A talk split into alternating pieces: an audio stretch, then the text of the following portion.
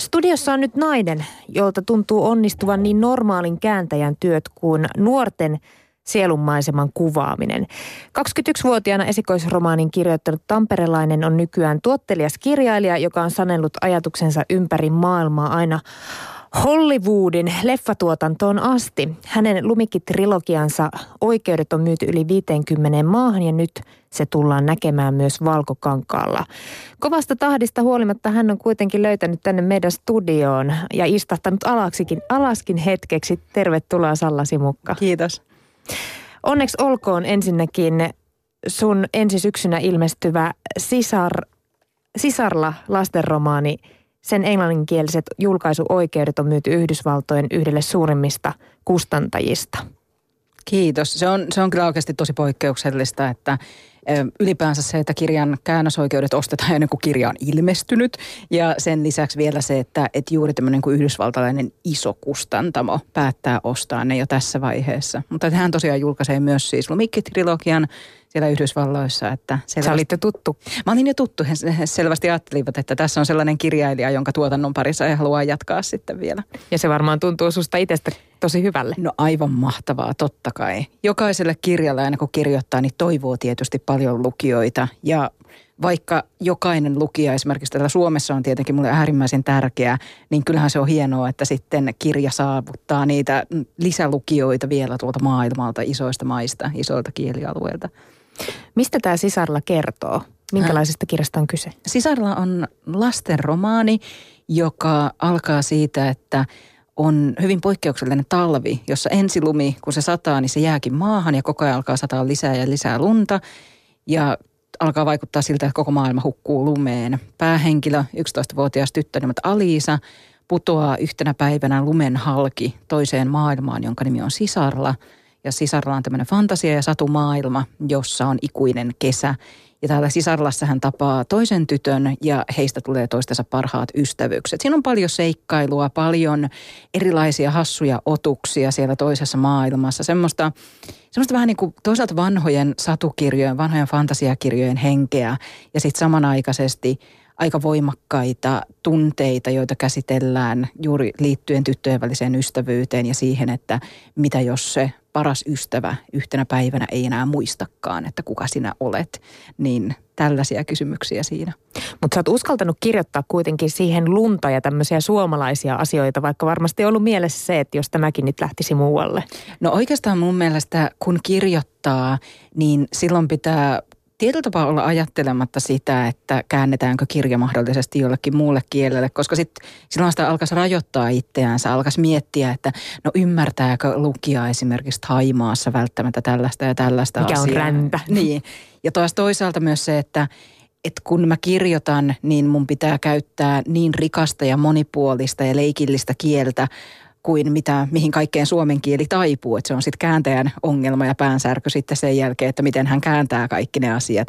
Ja myös pitää muistaa tietysti se, että, että maailmallahan myös halutaan lukea toisaalta eksoottisista asioista ja jostain sellaisista asioista, jotka ei ole siinä omassa arkipäivässä ja arkiympäristössä – Lumikki-trilogiankin ensimmäinen osa sijoittuu hyvin kylmään talveen Tampereella. Ja se on ollut itse asiassa yksi osa selvästi sitä viehätystä monissa maissa, kun ihmiset on lukenut silleen, että miten voi olla miinus 30 astetta. Onko se mahdollista? Onko, niin, miten ne ihmiset elää siellä?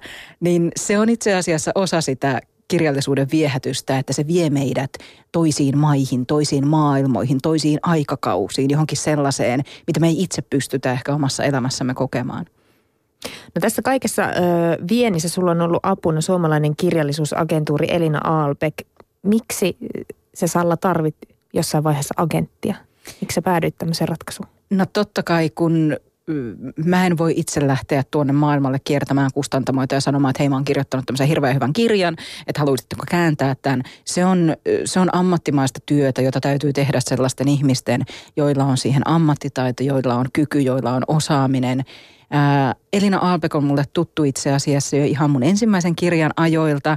Silloin hän oli tuolla VSOYn lasten ja nuorten osastolla kustannuspäällikkönä ja tavallaan Elina oli se, joka tietyllä tapaa löysi mut silloin osallistuin tähän kirjoituskilpailuun, niin hän oli sitten lukemassa näitä käsikirjoituksia ja totesi, että tämä kirjailija halutaan heidän talonsa.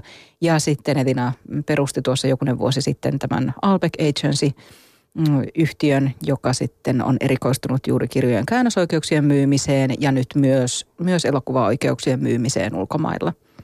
Niitä kuulostaa jotenkin erikoiselta, että kirjailijoilla on agentteja. Kuinka yleistä tämä Suomessa on?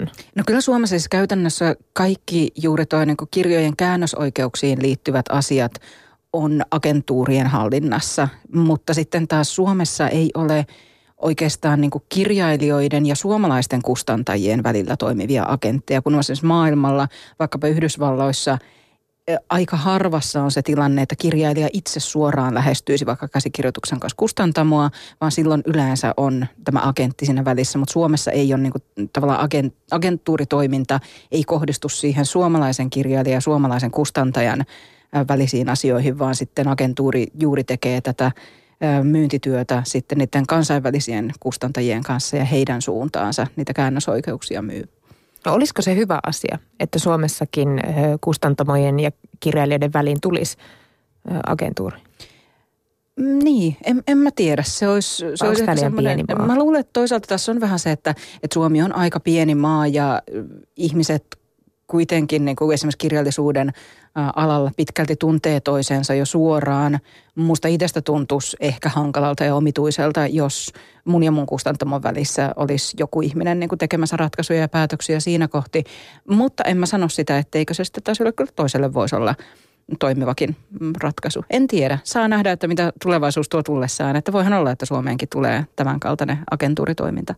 No miten sun ö, ura käytännössä muuttui sen jälkeen, kun Elina tuli kuvioihin mukaan? No oikeastaan siinä vaiheessa, kun Lumikki-trilogian ensimmäinen osa Punainen kuin veri ilmestyi keväällä 2013 ja se oli mm, Elina Alpegagensillä kärkiteoksena tuolla Bolonian kirjamessuilla, jotka on suurimmat lasten ja nuorten kirjallisuuteen erikoistuneet kirjamessut. Ja oikeastaan heti silloin siinä Bolonian kirjamessujen jälkeen alkoi tapahtua tosi paljon isoja asioita. Isoja käännösmaita tuli.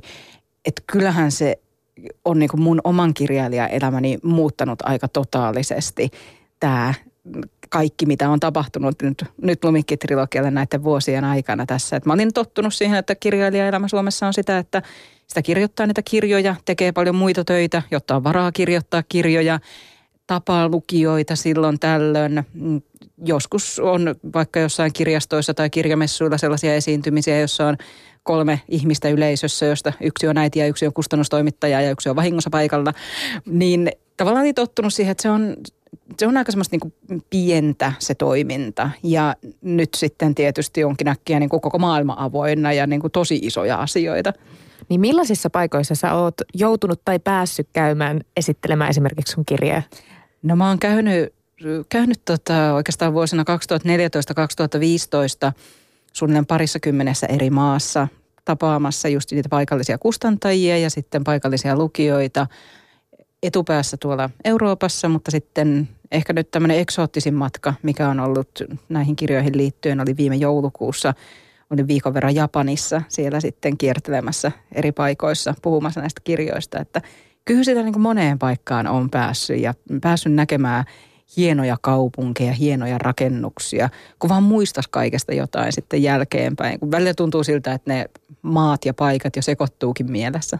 No miten Japanissa otettiin suomalainen kirjailija vastaan? No todella ihanasti. Kyllähän oikeastaan kaikki nuo ulkomaanmatkat on sellaisia, että, että siellä tuntee, että kohdellaan niin kuin kuninkaallista. Että ne kaikki mun, kaikki mun kustantajat tuolla maailmalla on todella mahtavia, ammattitaitoisia, hienoja hienoja tyyppejä ja, ja siellä Japanissa oli kyllä niin kuin monessa kohtaa sellainen olo, että, että niin kuin tosissaan kohdeltaisiin kuin prinsessaa. Ja ihmiset oli kauhean kiinnostuneita sekä, sekä kirjoista, ylipäänsä suomalaisesta kirjallisuudesta, Suomesta. Kyllä meistä ollaan oikeasti tuo maailmalla myös aika kiinnostuneita. Monesti miettii sitä, että meidän Suomessa pitäisi olla ylpeämpiä niistä kaikista asioista, mitä meillä täällä on. Olla ylpeitä siitä kulttuurista, mitä me täällä tehdään – ja rohkeasti vielä reippaammin rintarottingilla mennä tuonne maailmalle sen kanssa, että missä me ollaan hyviä ja mitä me osataan, koska kyllä meistä ollaan kiinnostuneita. Joo, mun mielestä se on jotenkin hauska, kun tarvii mennä tuohon Ruotsiin tai Tanskaan ihan lähelle, niin siellä se jotenkin se tanskalaisuus, sitä tuodaan siihen katukuvaankin paljon voimakkaammin. Täällä harvemmin Suomen lippuja ihan joka putiikin edessä liehuu. Mm, se on ihan totta. Ja siellä, sen siellä Japanissa oli hauska huomata, että että kun kierteli jossain kauppakeskuksissa tai muualla, niin kyllä niitä muumituotteita tuli vastaan niin kuin tosi monessa eri paikassa. Ja Japanissa myös jostain syystä pidetään suomen kieltä ja suomenkielisiä sanoja kauhean viehättävinä. Ja mä sen niin törmäsin siellä kauppaan, jonka nimi oli Kiitos. Ja okay. sitten siellä oli yksi kauppa, jonka nimi oli Ehkä söpö. Ja sen lisäksi yksi, joka oli mun varsin hauska, oli kauppa, jonka nimi oli Lelyläätikko ääkkö, koska heidän mielestään, jos kirjaimessa on, tai on ääkköset, niin ääkköset on kauhean sulosia. Eli niin niitä voi niin, sitten niin, laittaa. Niitä voisit laittaa niitä pisteitä vähän sellaiseenkin sanoihin, missä niitä ei välttämättä ole siinä alun perin. Onko sulla ollut sellaisia mukaan joku sellainen top kolme Suomen brändituotteet, mitä sä haluat aina sanoa tai mainostaa Suomesta? No kyllä mä Suomesta oikeastaan, no totta kai kun mä oon kirjailija, niin mä puhun niin kuin aina myös kirjallisuuden puolesta, suomalaisen kirjallisuuden puolesta. Ennen kaikkea mä yleensä puhun suomalaisen lasten ja nuorten kirjallisuuden puolesta, koska meillä tehdään maailmanlaajuisesti kansainvälisesti erittäin korkeatasosta lasten ja nuorten kirjallisuutta, joka jää ihan suotta paitsioon. Meidän omassa kirjallisuuskeskustelussa, omassa mediassa me ei ehkä ihan olla ymmärretty täällä Suomessa sitä, että, että kuinka mahtavaa työtä oikeasti meillä lasten ja nuorten kirjailijat tekee, niin se on ehkä semmoinen, mistä mä aina ehdottomasti puhun. Sen lisäksi puhun mieluusti myös mm, monesti tasa-arvosta, siitä, että Suomessa tytöillä ja pojilla on hyvin pitkälti samanlaiset mahdollisuudet tehdä erilaisia asioita elämässä – ja siitä, että kuinka tärkeää se on, että, että Suomessa on, on ollut pitkään esimerkiksi myös naisilla äänioikeus ja meillä naiset käy töissä ja näistä tällaisista asioista, jotka on meille ehkä täällä aika itsestäänselvyyksiä, mutta joista kanssa kannattaisi olla ylpeä ja pitää kiinni niistä. Niinpä, antaa sille arvostus. Kyllä. Ö, No niin kuin me ollaan puhuttu tästä Lumikki-trilogiasta jo, se on tosiaan julkaistu 50 maassa ja nyt siitä tehdä, tehdään siis Hollywood-leffa. Miten tämä Lumikki-kirjasarja ylipäänsä päätyi sinne Hollywoodiin luettavaksi? No tämä on ollut myös kyllä niin kuin Elina Albeck Agensin tämmöisen niin kuin pitkäjänteisen määrätietoisen työn tulosta myös, että ihan sieltä alusta saakka, kun kirjat ilmestyi, niin tavallaan nähtiin myös se potentiaali siihen, että, että näistä voisi myös tulla elokuva ja – aika nopeasti se ajatus myös siitä, että kansainvälinen elokuva. Koska kun kirjoja sitten luetaan niin monessa eri maassa, niin monella eri kielellä, niin totta kai kannattaisi tehdä sellainen elokuva, joka tavoittaa sitten mahdollisimman paljon näistä lukijoista. Ja tosiaan mon, monta vuotta siinä on mennyt, mutta sitten kun on löytynyt ne oikeat yhteistyökumppanit, niin sitten nyt voi olla aika luottavaisin mielin sen suhteen, että kyllä se elokuva sieltä tulee. Mitkä sä uskot itse, että on ollut niitä asioita, joka niin kuin nimenomaan tässä Lumikki-trilogiassa on ihastuttanut ne elokuvan tekijät? No ennen kaikkea musta tuntuu, että, että yksi, yksi asia ylitse muiden sekä lukijoiden palautteissa että muiden sellaisten ihmisten palautteissa, jotka on näihin kirjoihin tutustunut ja se on päähenkilö. Lumikki Andersson on selvästi semmoinen henkilö, joka puhuttelee ihmisiä oikeastaan niin kuin kansalaisuuteen, kieleen, jopa ikään, sukupuoleen, mm, niin kuin liittymättä, että, että kaikki, kaikki jotenkin kokevat, että tässä henkilössä on jotain, joka puhuttelee heitä. Lumikki on 17-vuotias tamperelaistyttö, joka on vähän semmoinen ehkä erakkoluonne, joka, joka periaatteessa kuuluu, että hän ei halua puuttua muiden ihmisten asioihin ja parempi, jos muut eivät puutu hänen asioihinsa. Pikkusen ehkä kyyninen, aika sarkastinen – ei ehkä semmoinen niin ihan keskivertotyttö tai keskivertonuori monessakaan mielessä. Vähän supertyttö joissain asioissa, mutta toisaalta semmoinen yhdistelmä vahvuuksia ja heikkouksia. Ja siihenhän ihmisten on kauhean helppo samaistua, koska kaikissahan meissä on niitä puolia, jotka on meidän vahvuuksia. Kaikissa meissä on niitä puolia, jotka tekee meistä haavoittuvaisia. Niin varmaan tämä yhdistelmä on ollut se, joka on erityisesti puhutellut näitä lukijoita. Pääsitkö muuten itse esittelemään ollenkaan kirjaa sinne jenkkeihin tai, tai tai tätä päähenkilöä? Tai? Olen, olen mä saanut siis itse, itse myös, kun olen ollut, ollut tuota näiden yhteistyökumppaneiden kanssa tekemisissä, niin, niin olen tietysti kertonut niin kuin omia näkemyksiäni siitä, että, että minkä takia tämä päähenkilö on mulle esimerkiksi niin kuin rakas ja tärkeä. Ja sitten varmasti tuossa jossain vaiheessa tulee tehtyä myös reissua sinne päin, jossa sitten sit pääsee myös puhumaan näistä asioista siellä. Niin sä puhut pääsemisestä, mutta mun jotenkin mielikuva, en ole siis ikinä siellä ollut, on se, että siellä on hyvin vakava tuomaristo tai ihmiset tuoleilla ja se on kuin leijona luola, jossa joudut sitten yksin hiljaa pöpertämään, mitä nyt suuhun tulee, vai minkälainen tilaisuus se on? No en mä usko, että tässä, tässä vaiheessa tavallaan, koska nyt, nyt on jo ihmiset, jotka ovat ikään kuin, niin kuin he ovat ottaneet tämän leffa-asian omakseen ja he ovat tästä innoissaan ja he haluavat tämän tehdä. Että tavallaan mun ei tarvitse enää ikään kuin, niin kuin myydä mitään heille, vaan heillä on jo se halu, into, palo, innostus tehdä tätä, että että varmasti tulee olemaan sellaisia, sellaisia tilanteita, joissa voi kertoa niin kuin tarkemmin siitä, että mitkä on ne omat näkemykset esimerkiksi siitä, että mitkä on tärkeitä ominaisuuksia tälle päähenkilölle, mitkä on sellaisia asioita, jotka olisi hyvä, että tulisi myös siinä leffassa esille.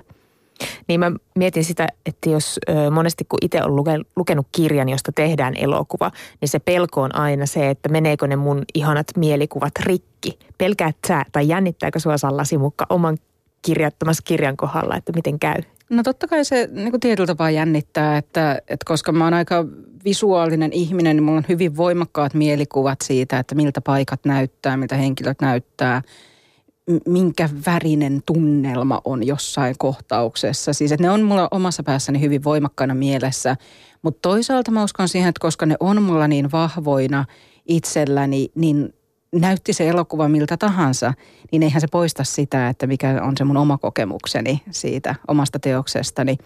Ja toisaalta pitää myös muistaa se, että elokuva on aina, se on oma taideteoksensa, se on oma taiteen lajinsa, se täytyykin tehdä sen taiteen lajin ehdoilla. Eihän kukaan halua nähdä sellaista elokuvaa, joka on ikään kuin, niin kuin kirjan kuvitusta – koska miksi, miksi tehdä sellainen, vaan totta kai elokuvassa täytyy tuoda esille jotain sellaisia asioita, mitä ei esimerkiksi välttämättä kirjassa pysty tuomaan esiin. Onko sulla jotain ehtoja? Voit sä tässä sanoa, että mistä sä et halua luopua?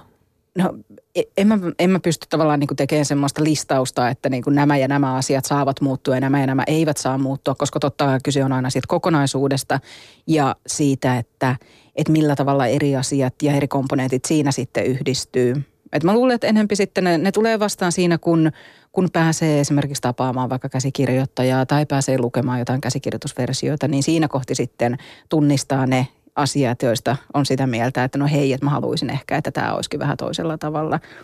Mä itse ajattelen näin, että sitten kun, kun on luottamus siihen, että, että joku ihminen osaa sen, mitä se on tekemässä, niin hän sen jälkeen tarvii enää olla huolissaan. Sitten voi uskoa siihen, että hän – hän pystyy toteuttamaan sen oman visionsa parhaalla mahdollisella tavalla. Niin ei tarvi huolestua, vaan saa vaan nauttia. Mm, kyllä.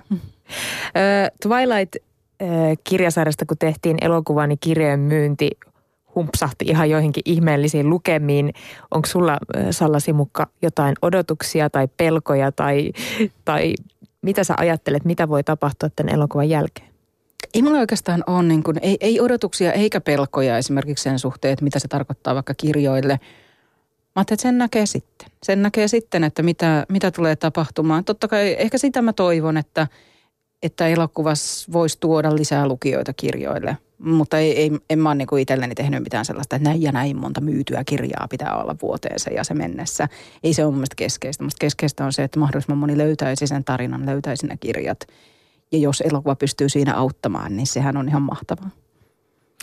Tämä on nyt mun mutu, eli musta tuntuu asia. Mutta tota, tänä päivänä musta tuntuu, että vaikka muusikko olisi kuinka rikas ja tähti, niin sen taiteellinen uskottavuus ei katoa yhtään mihinkään.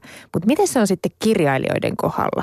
Saako kirjailija olla tähti ja menestynyt? Kyllä mä oikeastaan uskon, että, että saa olla, koska – varsinkin niin kuin tänä nykyisenä aikana kirja-alalle joka ikinen myyty kirja on erittäin hyvä uutinen. Me ollaan kuultu niin paljon huonoja uutisia siitä, että miten kirjamyynti on laskenut, mm, kustantamoiden nimikemäärät on vähentynyt. Tämä kirja-ala on, on aika tiukilla tällä hetkellä. Niin tavallaan kellään ei ole kyllä varaa nyrpistellä yhtään enäänsä sille, että jos jotain kirjaa myydään. Se on, se on niin kuin koko alalle hyvä asia tällä hetkellä oikeastaan suurin huoli ei ole se, että minkä kirjan se ihminen valitsee, kun se menee sinne kirjakauppaan. Suurin huoli on se, että miten se ihminen saadaan sinne kirjakauppaan.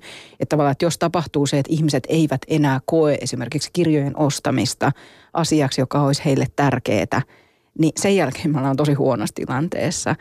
Että ikään kuin se, että jos me saadaan luotua sen kaltainen kulttuuri ylläpidettyä sitä ihmisten halua – ostaa niitä tarinoita itselleen, halua lukea kirjoja, halua olla osa sitä maailmaa, sitä kirjallisuuden taikakenttää, niin silloin me ollaan tehty hyviä asioita.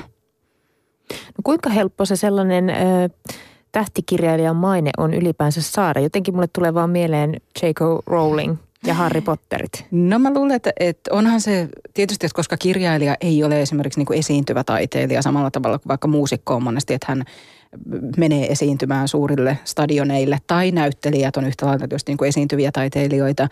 Ja kirjailijan tapa kommunikoida muiden ihmisten kanssa on niiden kirjojensa välityksellä, niin se varmasti niin kuin tekee, tekee sitä, että, että tavallaan samankaltaista semmoista niin kuin suurta tähtimyyttiä ei ehkä kirjailijoiden kanssa synny, mikä on mielestäni vaan hyvä asia. En mä itse kaipaa esimerkiksi ainakaan yhtään sellaista, että tuolla kadulla kulkiessa pitäisi varoa, että onko paparazzi jossain puskissa. Mielestäni se olisi vaan tosi rajoittavaa. Niin, miten sä tarkkailet ihmisiä, niin. jos sua tarkkaillaan Juuri ihan jatkuvasti? Näin, kyllä. Öö, sä oot opiskellut Sallasi mukaan Turun yliopistossa pääaineena pohjoismainen filologia – milloin susta sitten kuitenkin tuli kirjailija? Milloin sä tiesit sen? No mä oon siis käytännössä tiennyt yhdeksänvuotiaasta saakka, että musta tulee isona kirjailija. Että se on ollut mun suurin ja ainut unelmani silloin pienenä, että tämä on se, mitä mä haluan tehdä aikuisena. Ja oikeastaan tuon mun ekan kirjan, joka ilmestyi silloin, kun mä olin 21-vuotias, niin sen ensimmäisen version kirjoitin jo 18-vuotiaana – lukion toisen ja kolmannen vuoden välisenä kesänä. Että olen mä jo silloin niin kuin nuorena tiennyt sen, että, tämä on se, mitä mä tahdon tehdä.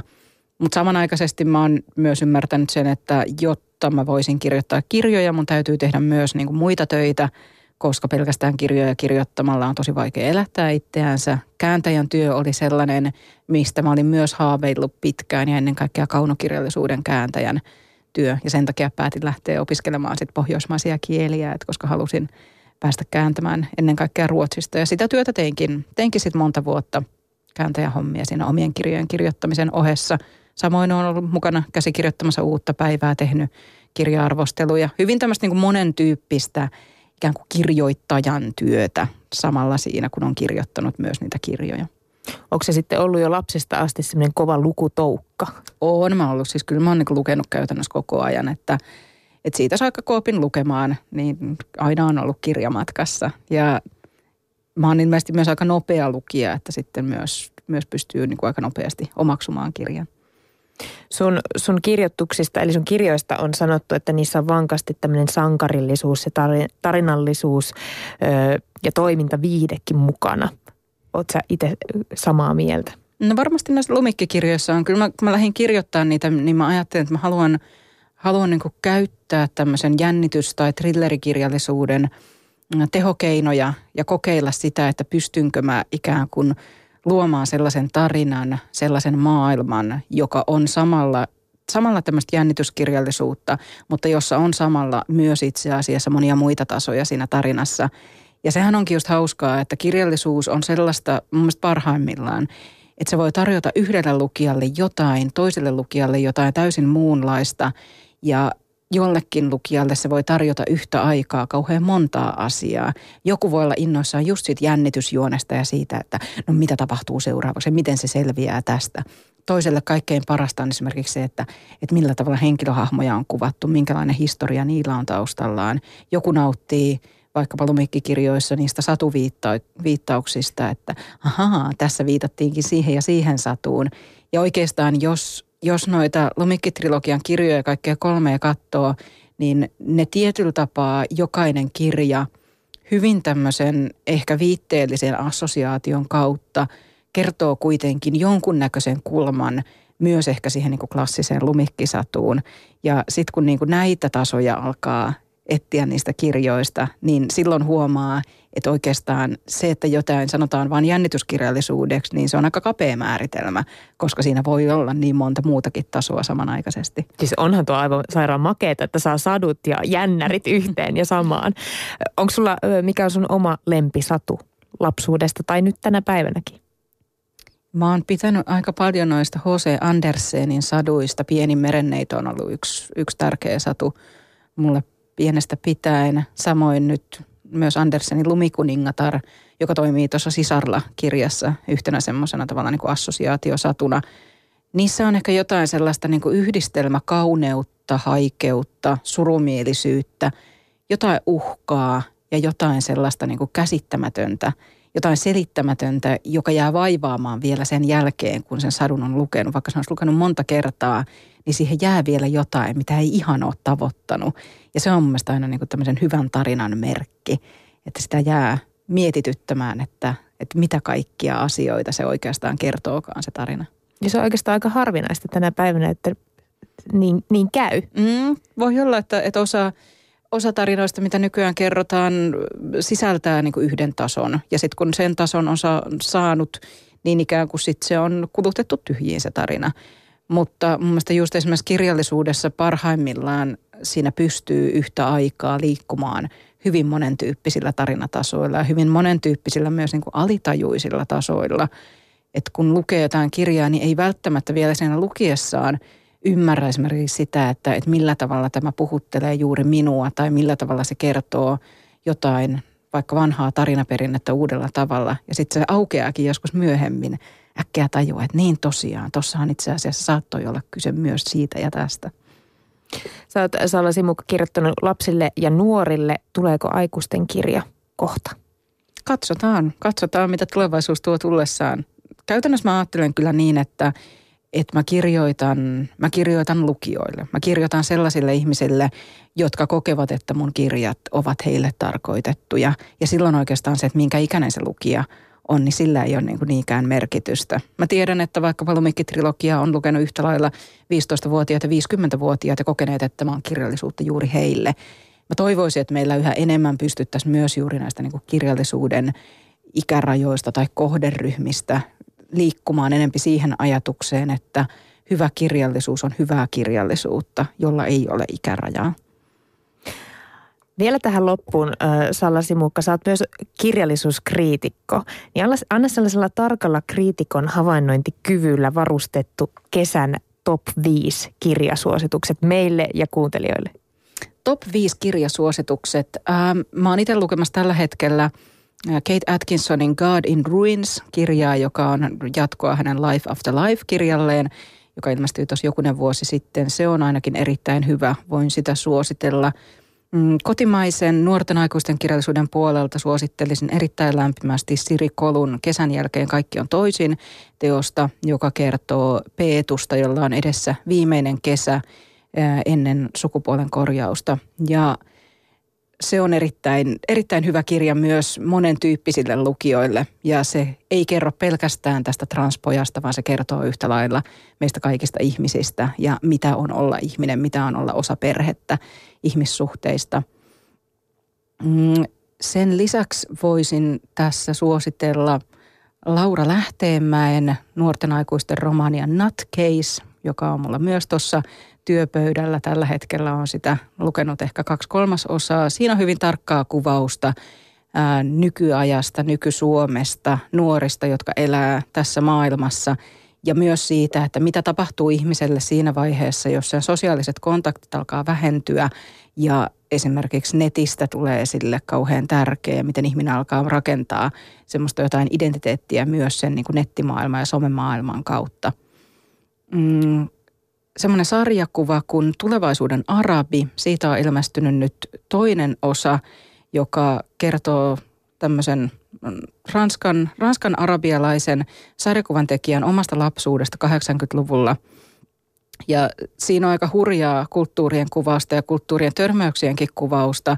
Ja ainakin mun omia silmiä se on avannut hirveän paljon sille, että, että minkälaista todella erilaista elämää joka puolelta maailmaa löytyy – loppuun voisi vielä suositella jonkun klassikon. Mä ehkä voisin suositella, että nyt kun on puhuttu paljon just tästä mm, kotimaisen lasten ja nuorten kirjallisuuden kansainvälisyydestä, niin kannattaa lukea myös eräs meidän kansainvälisimpiä lasten ja nuorten kirjasarjoja, eli Muumit uudestaan. Mulle itselleni on sellainen kirjasarja, että, että mä luen ne aina säännöllisin väliajoin ja aina niistä löytyy jotain uutta. Ne on just sitä sellaista kirjallisuutta, mistä mä puhuin, josta löytyy niitä tasoja ja josta äkkiä tajuaa just siinä elämäntilanteessa, että toihan puhuu juuri siitä, mitä mä olen kokemassa tällä hetkellä. Ja niitä suosittelen lämpimästi kaikille ikään, riippu, ikään katsomatta. No niin, ei muuta kuin riippukeinuun. Kiitos Kyllä. Salla Simukka. Kiitos meille vieraaksi.